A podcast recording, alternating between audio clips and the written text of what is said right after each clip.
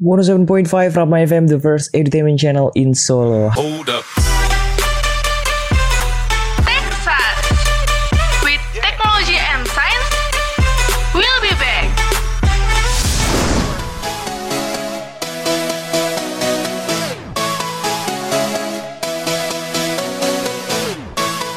Halo Kampus Brainers, ketemu lagi nih ya, nggak kerasa udah seminggu aja. Waktunya Texas nemenin Kamis malam kamu yang tentunya yang bakal bahas seputar dunia teknologi dan sains. Dan di Texas minggu ini, gue mau bahas atau mau ngomongin soal teknologi seputar teknologi finansial yang pakai layanan tanda tangan digital dan sainsnya Brili mau bahas seputar teleskop Hubble.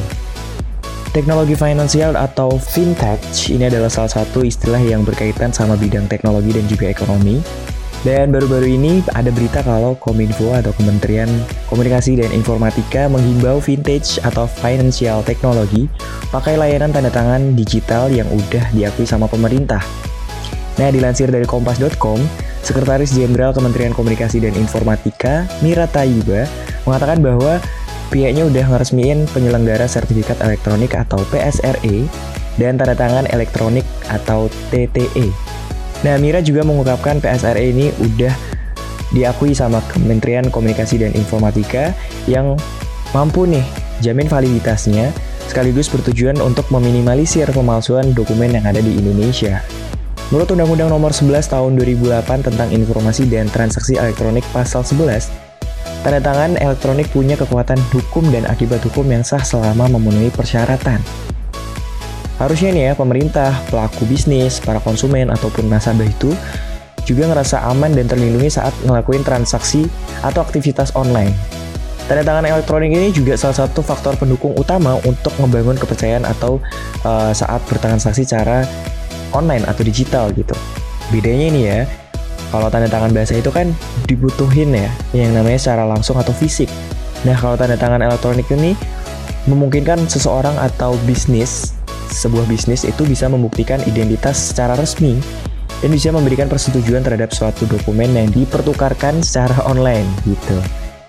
Sementara itu juga menurut Wakil Sekretaris Jenderal Aftek atau Asosiasi Vintage Indonesia, Diki Wijaja, itu di saat adopsi layanan keuangan digital meningkat akibat pandemi, itu sangat penting ya bagi masyarakat untuk ningkatin pemahamannya terhadap produk dan layanan vintage dan juga ngebangun kesadaran akan perlindungan data.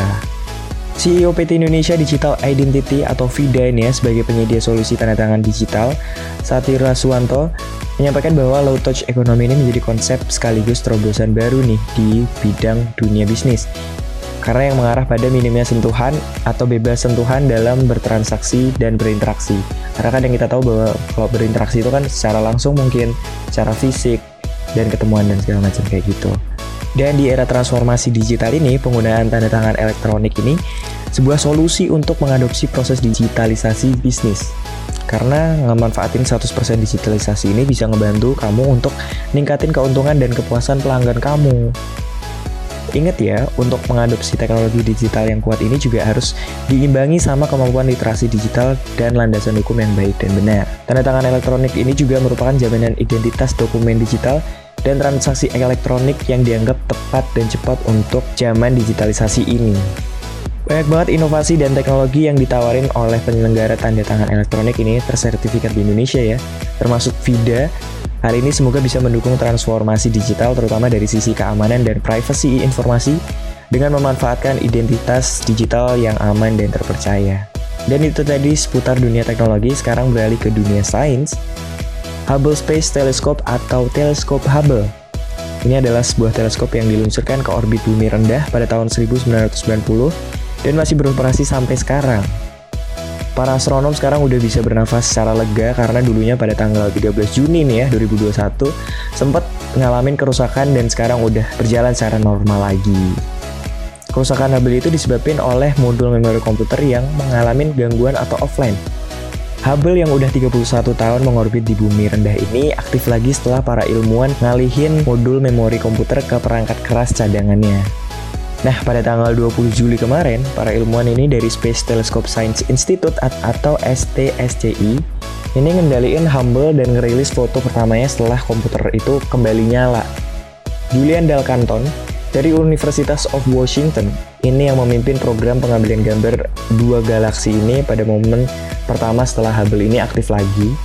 Dan gambar-gambar itu diambil dalam panjang gelombang inframerah dekat dengan instrumen bernama Advanced Camera of Survey atau ACS pada Hubble sehingga kelihatannya seperti hitam putih. Salah satu galaksi ini, kata Dal Canton ya, galaksi itu merupakan tabrakan galaksi yang jarang diamati sama para astronom-astronom yang berada di belahan bumi selatan. Nah, kedua galaksi itu berjarak 297 dan 490 juta tahun cahaya dari bumi Struktur antar galaksi itu juga membentuk kayak akan bintang, gas, dan juga debu. Nah, salah satu galaksi ini terbentuk seperti Bima Sakti yang mirip, tapi berbentuk spiral yang memanjang yang nggak biasa. Dan sampai detik ini, teleskop Hubble ini udah ngelakuin kurang lebih 1,4 juta pengamatan objek-objek di alam semesta. Dan hasil pengamatannya udah dipakai sama 18.000 makalah ilmiah yang bener-bener udah ngubah pemahaman kita tentang alam semesta.